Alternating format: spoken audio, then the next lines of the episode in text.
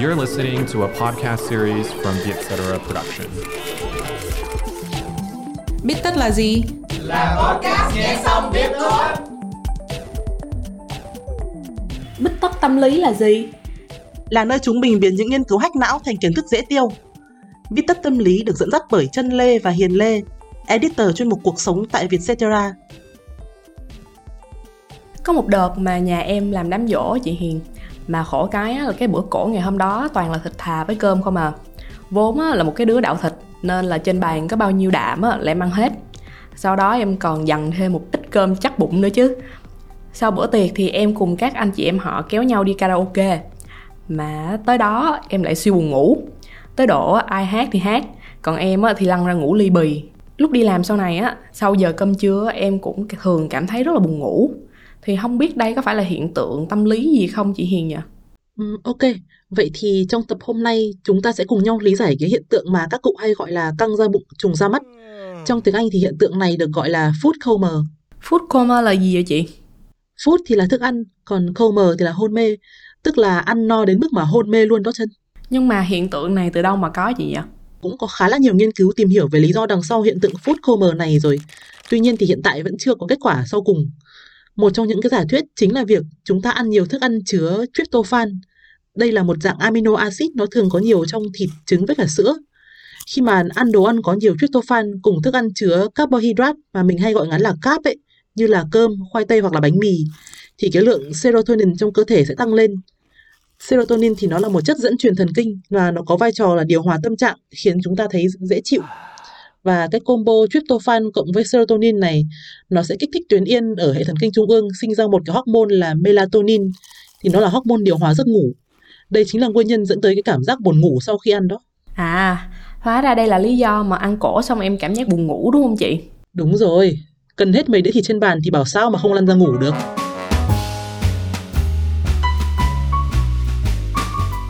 Với chưa hết theo như chị tìm hiểu thì khi mà mình ăn no ấy cái hệ thần kinh phó giao cảm của cơ thể, tiếng Anh là parasympathetic nervous system, nó sẽ được kích hoạt. Hệ thần kinh này thì vừa điều hòa hô hấp và nhịp tim, lại vừa tăng cường cái khả năng tiêu hóa của mình.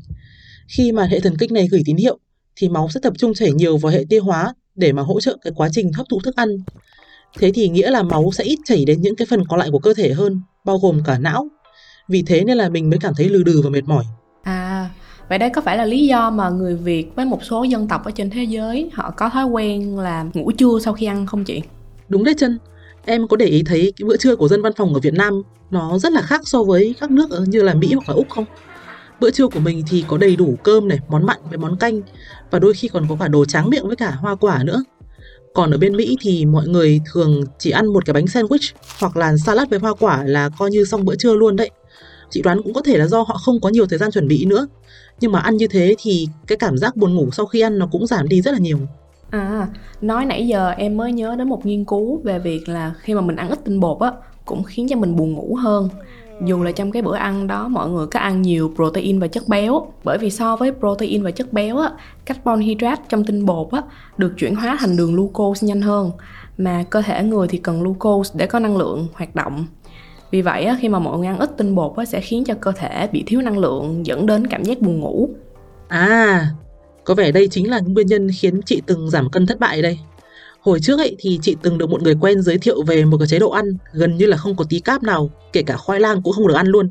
Chỉ được ăn thịt nạc này, ức gà này, cá, rau củ với hoa quả và phải đi tập tầm khoảng 2 tiếng mỗi ngày. Lúc mà mới theo cái chế độ đấy thì cân nặng chị cũng giảm được đáng kể đấy. Nhưng mà lạ cái là lúc nào chị cũng thấy người nó cứ lừ đừ mệt mỏi với buồn ngủ thôi. Ban đầu thì chị nghĩ là do cơ thể mình chưa quen, nhưng mà sau khoảng hơn một tháng ăn kiêng thì cái tình trạng này nó vẫn không chấm dứt. Và đỉnh điểm câu chuyện là chị ngủ gục trong một đêm chạy deadline bài tập. Sáng hôm sau lúc mà choàng tỉnh thì đã quá giờ nộp bài mất rồi. Cũng may là cái đợt đấy chị được cô thông cảm và còn khuyên chị nên xem lại cái chế độ ăn này. Và từ đấy thì chị cũng sợ luôn, không bao giờ dám áp dụng lung tung những cái chế độ ăn kiêng trên mạng nữa mà phải tham khảo ý kiến bác sĩ dinh dưỡng trước. À, em có biết cái phương pháp ăn kiêng mà chị vừa nói á, được gọi là low carb á chị? Trong thực phẩm bình thường á, mình sẽ có ba chất dinh dưỡng chính là tinh bột, đạm và chất béo. Mỗi chất sẽ thực hiện những cái chức năng khác nhau để làm nguyên liệu xây dựng cơ bắp và tạo hormone cho cơ thể. Thì tinh bột á, khi được tiêu hóa thành đường glucose á, là dạng rất là dễ phân giải để lấy năng lượng. Vì vậy á, mà nó hay được xem là nguồn năng lượng chính cho cơ thể. Tuy nhiên á, khi mà glucose bị nạp dư thừa nó sẽ chuyển hóa thành mỡ. Vì vậy á, mà nếu hạn chế được cái lượng glucose hay là lượng tinh bột nạp vào thì cơ thể mình sẽ mất đi cái nguồn năng lượng và buộc phải chuyển sang phân giải mỡ để có năng lượng từ đó giúp cho mình giảm mỡ giảm béo À, đây là cái nguyên lý mà nhiều người đưa ra khi mà nói về cái tác dụng của phương pháp low carb, tên gọi chung cho các chế độ ăn có lượng tinh bột thấp. Tuy nhiên á, nếu mà chị thay đổi cái chế độ ăn của mình quá đột ngột sẽ khiến cho cơ thể không kịp thích nghi, từ đó dẫn đến cảm giác mệt mỏi, kém tập trung, thậm chí là rối loạn chu kỳ kinh nguyệt ở các bạn nữ nữa chị. Đến nay thì vẫn có rất là nhiều luồng ý kiến trái chiều về cái phương pháp low carb này.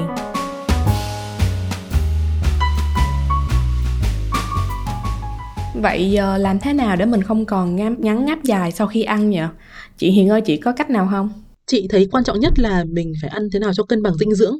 Tức là làm sao để mà trong một bữa ăn thì cơ thể mình nạp vào một cái lượng protein, các với chất béo theo cái tỷ lệ lý tưởng. Trong đấy thì bao gồm là khoảng 45 đến 65% lượng calo từ cáp.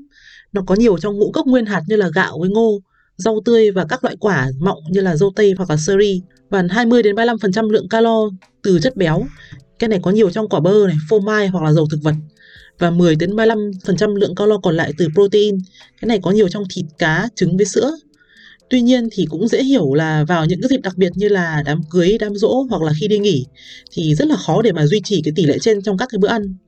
Nhưng mà dù sao thì cái việc buồn ngủ sau ăn nó cũng không có hại lắm đâu.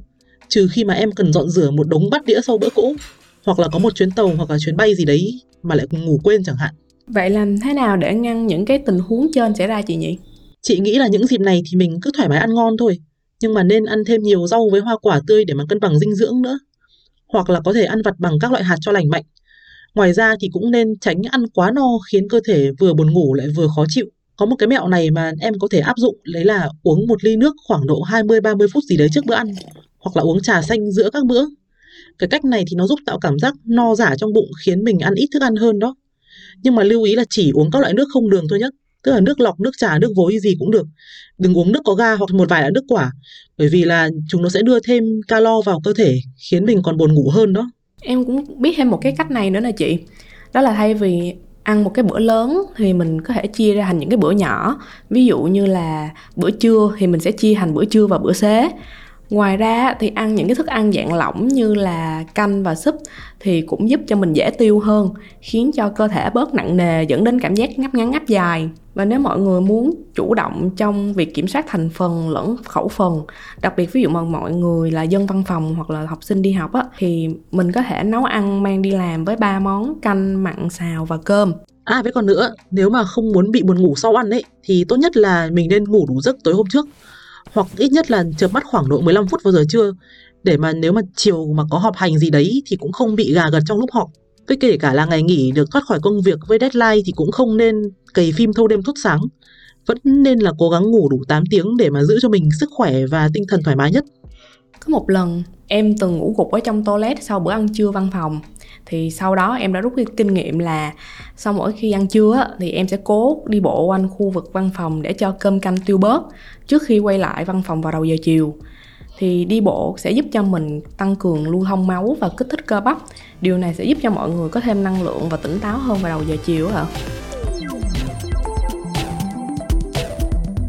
Cảm ơn các bạn đã lắng nghe podcast Bít tất tâm lý.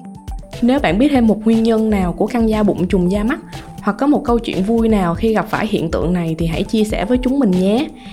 Hẹn gặp lại mọi người vào podcast tuần sau. Viết tất tâm lý được thu âm tại Vietcetera Audio Room, chịu trách nhiệm sản xuất bởi Giang Trần.